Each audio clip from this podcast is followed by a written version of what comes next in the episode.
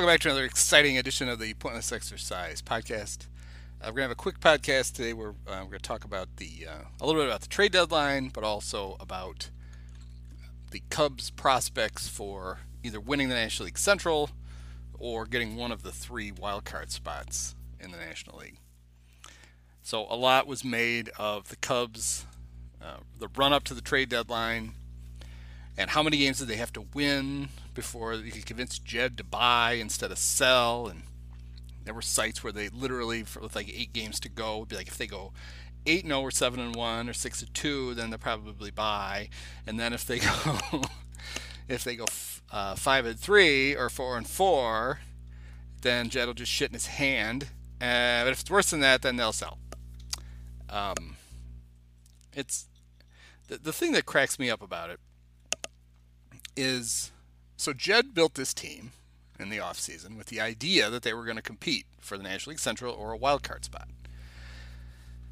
That was the stated goal. And then here we were four full months into the season, and he couldn't judge whether it was working or not, which gives you just a tremendous amount of, uh, of confidence. What you'd really like to think is the reason he was on the fence was because they were so drastically underperforming their um, what their expected win loss should be based on how many runs they were scoring how many runs they were giving up. Which, as I wrote today in the newsletter, uh, you can put that solely at the feet of the dumbest manager in baseball, uh, David Ross. The Cubs, according to that metric, should be 14 games over 500 and have a three-game lead in the Central.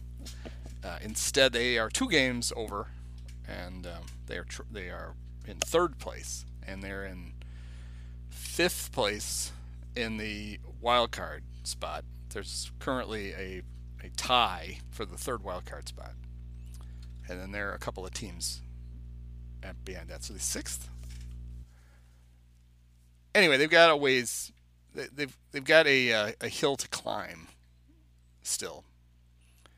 Um, but they they are playing well. They have played well now since um, well since June. But remember they had the they went on that great run before they went to London. Then they won the first game in London. They were going to get back to 500, and then the uh, Cardinals uh, hit hit a ball to Trey Mancini, and Trey didn't know whether to shit or go blind, and he kind of laid on the ground for a while, and and then Marcus Stroman completely melted down, and then he continued to melt down for five more starts after that. Now it turns out he's got a wink wink hip inflammation. Wink wink. Uh, really, we know that's a, an inflamed ERA. And then they didn't play very well for a while.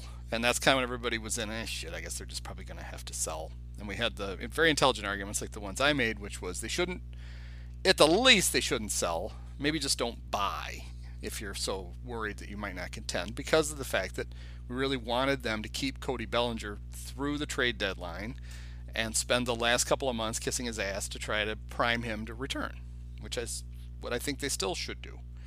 And I saw that our favorite uh, prospect pervert, the one who uh, is, likes to tweet out congratulations to scouts after they draft players, just most ridiculous thing.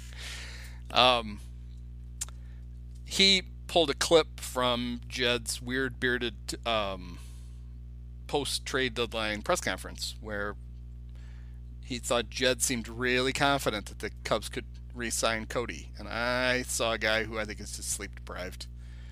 They should be confident, and Patrick Mooney pointed out on the Athletic a couple of weeks ago, maybe a week ago. Time has lost all meaning.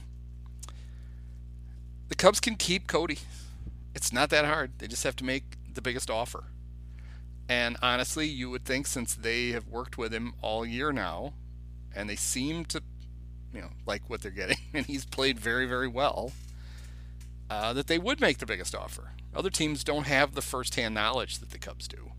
Plus, you do have an advantage. Now, I don't like the hometown advantage thing. Like he's going to just take a take less money to stay, as if he's just what too lazy to find a new condo. Um, the advantage is all things being equal, meaning money, a player is going to go where they're they think they're going to be comfortable. And assuming that he really does like his time in Chicago, if the Cubs are have the same deal or as somebody else, which means they're going to have to pay up. This is not a discount. He'll probably stay, and that would be a good thing. Uh, when they went ahead and made the trade on Monday to get former Cub, uh, Jeimer Candelaria, who I'll admit I thought his name was Heimer for some reason, like until he was a Tiger. uh, Jeimer. Um, you know, he's a good offensive player, and you thought, all right, that's a good move. And then he ended up being like easily the best offensive player traded at the deadline. It was a weird deadline. With so many teams within reasonable shouting range, there weren't a lot of sellers, and there weren't a lot of buyers who really seemed like they really wanted to spend, you know, a lot of capital unless you were trading your, all your top prospects uh, to get the Mets to pay one of their superstar pitchers to pitch for you. Um, when the Cubs got Jeimer, that immediately seemed like a good idea because here's a guy that could fix your hole at third base, not just this year, but another guy that you get.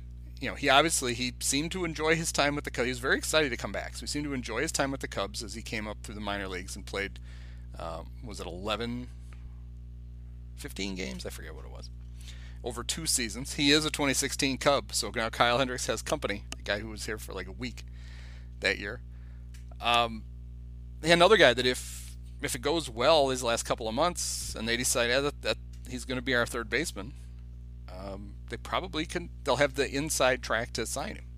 It was weird though that when he got uh, non-tendered by the Tigers, that the Cubs signed Trey Mancini and Eric Hosmer, and not Jeimer, and they paid Trey considerably more. Jeimer was on a one-year, five million dollar deal with the Nats. Um, he'd had a bad year in 2021 with the Tigers, but he'd been, or in 2022, he'd been really good in 20 and 21.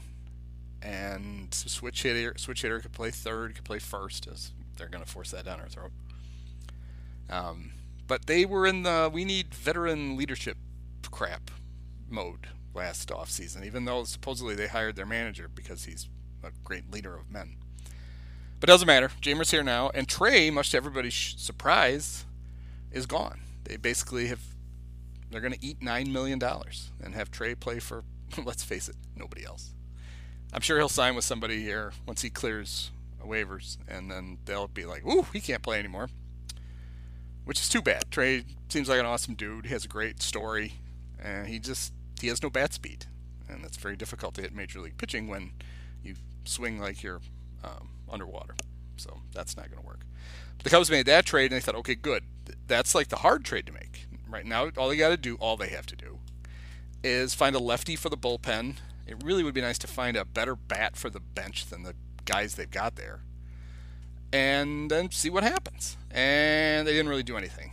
Um, they did swing a trade uh, with the Royals to get um, the great Jose Cuas, Quasimodo, uh, they immediately sent him to uh, Iowa, but he only spent it. I don't even think he actually made it to Iowa, which is the best way to go to Iowa, is to not ever get there. Uh, he got promoted when uh, Marcus went on the injured list, and we saw his funky submarine right hand stuff. This is a guy who uh, we always joke that a guy pitches so bad he's going to end up on the Long Island Ducks. He actually did that. he came up as an infielder for the Brewers, that came up, came through their system as an infielder. They decided he couldn't hit. They turned him into a pitcher. They gave him like 13 games and said, nah, you suck. The Diamondbacks had him. They said, no, you suck, and they let him go. And then he was out of affiliated baseball for like two full seasons. And he was like working for FedEx and playing for the Long Island Ducks. And then uh, he got to the lowest rung of Major League Baseball, which is the Royals. And um, had a decent year last year and not a great year this year. But he's one of those guys. Oh, the pitch lab. They're to fix him. So we'll see. Uh, he's up now, but they didn't do anything else. Um, Jed claimed they didn't really get close because prices were just too high the final day. Well, maybe you shouldn't have waited till the final day. You could have decided that your team, you know, you could at least tinker around with guys, tinker around the edges of your roster, but you didn't do that. So they get Jeimer, and then uh, smart guys like me immediately start trying to think of lineups. And one lineup they've been using uh, against uh, right-handers has um, Cody Bellinger at first base and the great Mike Tauchman in center field. And he thought, well, that would be good. And then they could play they could play Jeimer at third in that lineup, and that would be good. And then he wouldn't have to play Nick Madrigal. Uh, first game, right-hander on the mound. There's Jeimer at first base and Nick Madrigal at third. But last night, um, they didn't do that. They had a completely different lineup. They played Jeimer at third, and they played Patrick Wisdom at first. I don't quite get that, but that's fine. Um, you know, I'm not going to go into another rant against Nick Madrigal. I would just say this, and I, I did write this too, that one of the things that worries me uh, going into this playoff push, the Cubs are right there talent-wise with a bunch of with both with the, with the Reds and the Brewers. I mean, there is not a noticeable talent difference between the two. Maybe the Reds have more talent, but it's young and it's terrible fielding the ball. We've seen that the last couple of days. The Brewers really can't hit they can pitch, but they can't hit. They've tried to help their offense a little bit, um, but I mean, come on. The wild card teams all have flaws. This there's a playoff spot to be had here for the Cubs, and it's going to take some managerial finesse get through this. And I just really worry, given the guy that we've got managing this team, that he doesn't know which end is up. Um, and one, one of the things I wrote about was I think it's fine as much as I don't like him, it's fine to play Nick Madrigal a little bit right now because he's hitting, and it's fine to play Tauchman because he's hitting. He's actually hitting really well right now. But these are kind of fringe big leaguers, right? I mean, Madrigal, oh, he's got great bat to ball skills, blah blah blah. He's he's like a he's he's like a 280 hitter at best in reality, with no power.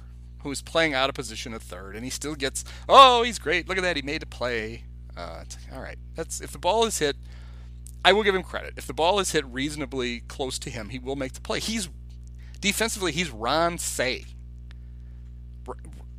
The Cubs had a stumpy little third baseman in from like 1982 to 1986 named Ron Cey, a former Dodger great, who had no range and not a great arm. But if you hit the ball close to Ron Cey, you would be out. And that's pretty much it. You could hit it over him, you could hit it around him, but if you got to hit it at him, and he his range was far worse than Madrigal's even. The fact that they with him and Larry Bowa, they used to grow the grass so high that Ron would like disappear if he came in for a bunt. You just see the top of his hat. Um, but if Madrigal is contributing on offense, I can see playing him. I, and Tauchman right now is hitting well enough that he should be in there. But you need your manager and your fancy analytics guys to keep a pretty close look at both guys' numbers because they are both playing at an unsustainable level for them. And what we don't need is to ride their regression back to their true value just because. Oh, he's been hot. We're going to see if he gets hot again. No, we're going to be ruthless about this shit. And while you're hot, you're playing. And as soon as you cool off, back to the bench. Um, if they, if I thought Ross could do that, I would be fine with it. But I really worried that you know he's got a lot of Dusty Baker in him.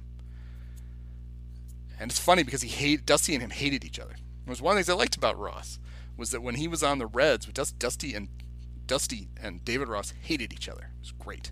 He actually played really well for the Reds, and they got rid of him because Dusty hated him so much. Um, but I see a lot of this loyalty to to players for no reason crap that we had um, with the dust bag. Um, it really kind of feels like, and it's only been a couple of days, so who knows? But given Seiya Suzuki's struggles, it kind of feels like there's kind of an awkward Seiya Nick Madrigal platoon that's about to happen, where if if you want to take Seiya out of the lineup and play Madrigal, you're just going to play Tauchman in right field, and Heimer's going to play. I said Heimer. Jeimer's going to play first. um, and then if you decide you're going to take Madrigal out of the lineup, then uh, is going to play third and you can put Seiya back out there, and you can have Tauchman in center, and you can have Cody at first. So it's two right-handed hitters, in effect, platooning. Uh, the thing I don't like about that is even as much as Seiya has struggled, um, he's just a lot better player than Nick Madrigal. So maybe play him more. Let's see if that shakes out.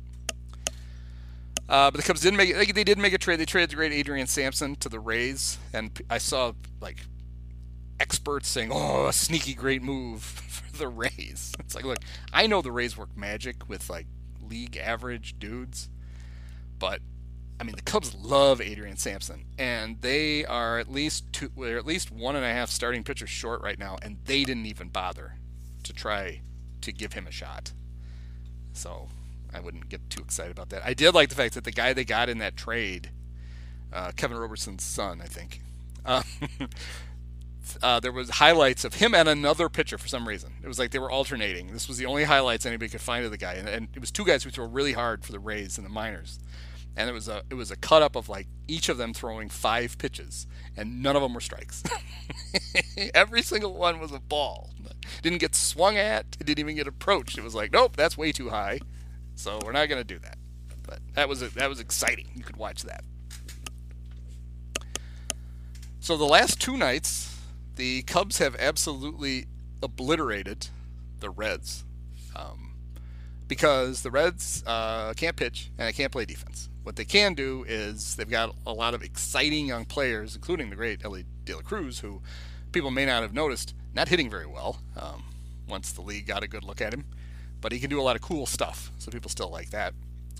Um, but the Cubs scored 20 runs one night and 16 the next.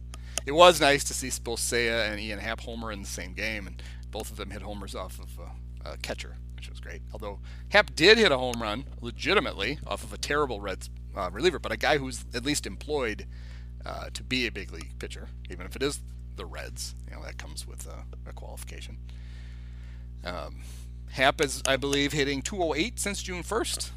So that's nice to see. But oh, lately, really stinging the ball. I love the Happ defenders. They have to like find these little narrow ranges of look at this. Uh, there's a four-game stretch here where he slugged over 450. Huh? Did he? Congratulations. Glad these are starting left fielder on our, the team we root for. That's terrific. Uh, one of the things that the people talk about the Cubs uh, one of the reasons that uh, Jed was compelled to um, to not sell was that not only did the Cubs keep winning and shamed him out of selling, but their their schedule in the second half is pretty light, and they've taken advantage of it lately. The problem with that in the short term is that the schedule um, gets a little rough.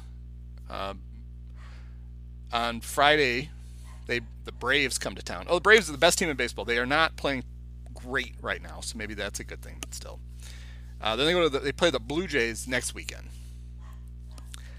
Uh, but other than that, it it is weak. Three in New York against the Mets, who've given everybody away, which probably means they'll sweep the Cubs. Uh, two more with the White Sox, and you can't get enough games with the White Sox these days. Three with the Royals, three with the Tigers, four with the Pirates that all does bode well. So you just have to survive those six games with the Braves and the Blue Jays. They finish up with the Brewers to end August. Um, three games there. Then uh, they get a day off. They've got a doubleheader with the Reds on the 1st of September. That's a four game series against the Reds. Uh, and that starts a stretch of competitive teams. It's four with the Reds, three with the Giants, four with the Diamondbacks. Then they get the Rockies and the Diamondbacks on a road trip. Uh, they finish up with the Pirates, three with the Rockies, and then a road trip to end the season. I don't know why I said they finish. I guess they finish up the home season with three with the Pirates and three with the Rockies. The season ends with three in Atlanta and three in Milwaukee. So hopefully by then the Braves are they've clinched everything and they're not paying attention, and then the Cubs are close enough to the Brewers that those games matter. But the schedule does bode mostly pretty well for the Cubs, who uh, in recent weeks have been just bludgeoning bad pitching. And keep that up, and you're in pretty good shape. There is the not small issue of the fact that Drew Smyly is bad now. Marcus Stroman was really bad and now is on the injured list. So you're basically hoping the second half, uh, Jameson Taillon keeps trucking and that you're going to get you should get good starts out of Justin Steele and then Kyle Hendricks and then God knows what Hayden Wesneski, Javier Assad. Um, I don't know. There was a lot of talk when they promoted uh, their top pitching prospect Ben Brown to uh, to AAA that he's going to fast track him to the big leagues. And then uh, he pitched pitched relatively well, but a short outing five innings. Then he went on the injured list To which uh, one very prominent um, news aggregator was like, "It's probably fine. They put guys on the injured list in the minors for nothing all the time." yes, that's right. Uh, a guy who you were saying was probably going to come up for the pennant race. They're like, just, just put him on the injured list for a little bit. That'll be fun, just to give him a rest. He's overwhelmed by, you know, uh, the S's are silent in Des Moines, but the city is buzzing, and the big lights of Des Moines can really mess with a guy's head. So we'll see what happens. Um, but yes, uh, looking ahead to who's who their competition is for these playoff spots. You know, they're only three out now in the division. They're um, the Reds are uh, a half a game ahead of Milwaukee, and then the Cubs are in third with three games out.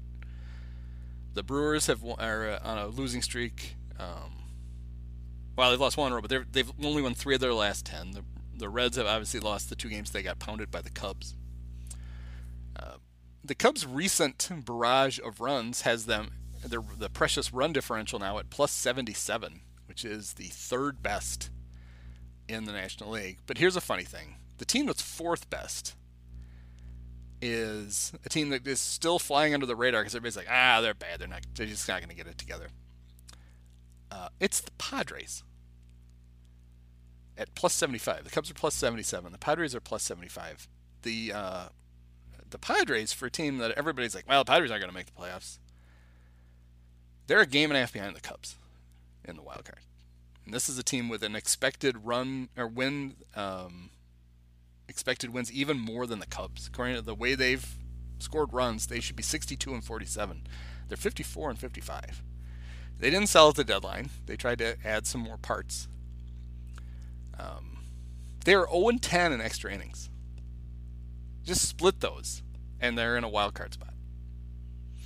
So that's that's the margin we're dealing with here.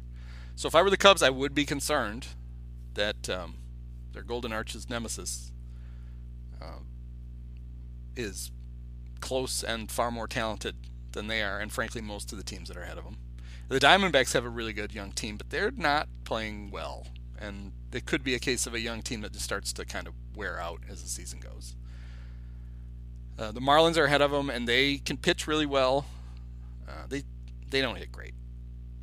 Um, they're a team that's playing over its skis according to the expected wins losses. They're 58 and 52, and they should be 52 and 58. So who knew Skip Schumaker was such a strategic genius? But apparently he is. Uh, then there's the three teams that are actually in. It's not a tie anymore. Milwaukee is uh, a half game ahead of, of Miami. So the the and the Cubs are in fifth in the wild card race. Um, the Giants are in the first spot. The the Phillies are in the second spot and the Brewers are in the third. Then it's Miami, Arizona, and the Cubs, but they're all bunched obviously within within two games of each other. Um, you know, there, there's no reason this Cubs team can't vault three of those teams and sneak in with that last spot. Uh, I would say that given the the Giants are a weird team, they pitch really well. They have a really good bullpen. They play really good defense. A year after they played horrible defense, but their offense sucks and they're a weird mix of rookies and old guys like Wilmer Flores and Brandon Crawford. And, um, so there's no sure there's no sure bet. They didn't do anything. The only thing they added was AJ Pollock. Like good lord, he's hitting like 176, and they traded for him because they needed an outfielder for a while. They for the first I think 100 games of the year, they didn't allow Joc Pederson to play in the outfield he's now playing quite a bit in the in the outfield, playing like a guy who's like, yeah, Joc, just just DH and sit. Uh, then there's the Phillies, a team that's basically made up of just DHs, uh, but they can hit. They obviously were a World Series team last year. It's it's a quality team. And then the Brewers, who, you know, we see them all the time. So is the division a better route? It's it's probably 50-50 as to whether or not you can you know, you got to catch the Brewers either way, right? And I think the Reds aren't there for the for the long haul. And so it probably is a 50-50 shot. Is there a chance that the Central has two playoff teams despite the fact that it's not very good? Yeah. It actually it might be. You might get the Cubs and the Brewers both in the playoffs. Um, somebody's got to win the division, and then one one team can snake one of the wild card spots. You might be all right. Uh, it's just it's really interesting. There's really two levels to the National League. You know, there's the Braves that are clearly out there on their you know ahead of it all. Then there's the Dodgers who are trying to do this weird thing where they're trying to thread the needle, where they're trying to win, but they are tr- also trying. To, they tried and they successfully did. They stayed under the luxury tax, even though they were going to flirt pretty heavily with it with that uh, the trade for Eduardo Rodriguez that he turned down. He they don't did a trade because he wouldn't go. Um, they stay under the luxury tax and it resets, and then they, the expectation is they're going to go apeshit uh, after Shohei. Uh, but you know their biggest pitching addition then was were Lance Lynn and Joe Kelly. Like, so typical, you would look at it and say, all right, well, it's the Dodgers and the Braves and then everybody else. It's really the Braves and everybody else in the National League this year because the Dodgers are just, you know, not that good. I shouldn't say they're not that good. They're not what we're used to them being. They're still a good team. 16 games over, and they're going to win the division. And who knows? Maybe it's one of those weird cardinal things where they take what their inferior team goes through and wins a World Series after the better teams couldn't do it except in the COVID year. But I, I don't see it. Um, I saw there was somebody who was going on about, you know, the Cubs, if they get in, they have the kind of pitching that can win a short series and make life miserable for somebody. it's like, okay, how many times Justin Steele got a pitch then? I guess this and this wasn't like when Stroman was pitching really well, and you're like you could steal the first two games and move on, kind of like the Marlins did to them in 2020. Uh, you know, I don't know. Let's first things first. Let's just watch and enjoy the fact that they're they're in it, that they added. Um, we can we have two months now to be extra frustrated by the stupid shit that David Ross does with his ridiculous batting orders, where he just refuses to put Ian Happ either at the very top or bat him sixth or seventh then because no, he's not going to drive in any runs. Stop putting Ian Happ in front of Cody Bellinger because there's poor Cody stands on deck and watches Ian kill rallies right in front of him. Or uh, force him into uh, two out RBI opportunities. Take it easy on the Nick Madrigal love and just try to sprinkle his, you know, fleeting bout of, of competence. Uh, don't overextend that. Uh, be very careful with journeyman Mike Tauchman, who has done a nice job and certainly has a role on this team. Like, you know, he is he is a good defensive outfielder. He's just a slow outfielder. Um, but obviously, the Cardinals can tell you, you know, he can jump just high enough. He's made nice plays. I have no problem with. Talk, I mean, I'm the guy who created Talkmania, for God's sakes. I mean, I like him. I just I don't want a manager who looks at him and goes, "This guy's a star." He's not. He's a good player pick pick spots for him where he can do. And for the most part, they have. Um, let's take it easy on the Tucker Barnhart stuff. I mean, come on. His defense has regressed. He's he's hitting right. I was really hoping he had like a good 20 at bat stretch, and I was like, oh, they can trade him now. And I don't even think they've tried. Uh, we'll see. Miguel Amaya's uh, first baseman's glove will get more action than he will the rest of the year. How about the fact that he has a first baseman's glove? And we we watched Trey Mancini just botch play after play after play because oh, I got to get another right-handed bat in the lineup. It's like, why didn't you just try Miguel there? Would it have been worse? No, it wouldn't have been. This is the kind of shit that drives you nuts. Uh, but anyway, it's um, it was nice to get to a deadline and have the Cubs not not just have to listen to the perverts tell us, oh my God, you won't believe this great trade Jed made. This guy, this guy they got is a sleeper. And he's from um, he's from Lithuania. he's only played baseball for uh, eight days, but oh my God, the X velocity! It's amazing. He's, he doesn't use a bat; he actually swings a tree branch. But once they get him a real bat, it's going to be amazing. We didn't get a lot of this. Oh, in six years, these guys the Cubs traded for are going to be amazing. It's like, no, we got a guy who they immediately put in the lineup, and he has eight hits in two games. How about the fact that he played two years, Jeimer played two years for the Cubs, parts of two years. He has more hits in his first two games back than he did in his first entire stint with the Cubs. Um, so we'll see. It's this is certainly more fun than get to the deadline and we give up on the season and oh watch here. Ian Happ's going to start hitting now because we're not trying to win anymore. Uh, it should be fun. Um, So if you made it to the end of the podcast, I'm going to give you a little podcast news because we've made this official. You know, the, as you know, the Chicago Bears are back in training camp. They've had a goal since training camp to bring Chicago a Super Bowl champ. Um, they're back, which means the Bears podcast is going to return, and we have made an enhancement to the podcast. Mike Busteri is back for his third season on the Bears podcast, but also Mike Presnowski is going to join the podcast. There's going to be three of us sitting around being completely wrong, but hopefully in a funny way uh, about the Bears. So we're excited to have uh, Prez on board, and uh, we're going to start that uh, you know, once the preseason gets out, we'll do uh, we'll do a preseason season preview, and then you'll hear us every week talking about the Bears. Uh, if you're wondering why Dave Brown wasn't on this uh, podcast, it's how's this? It's because um, Dave and I only communicate, other than when we're on the pod, through Twitter, which is a bad idea.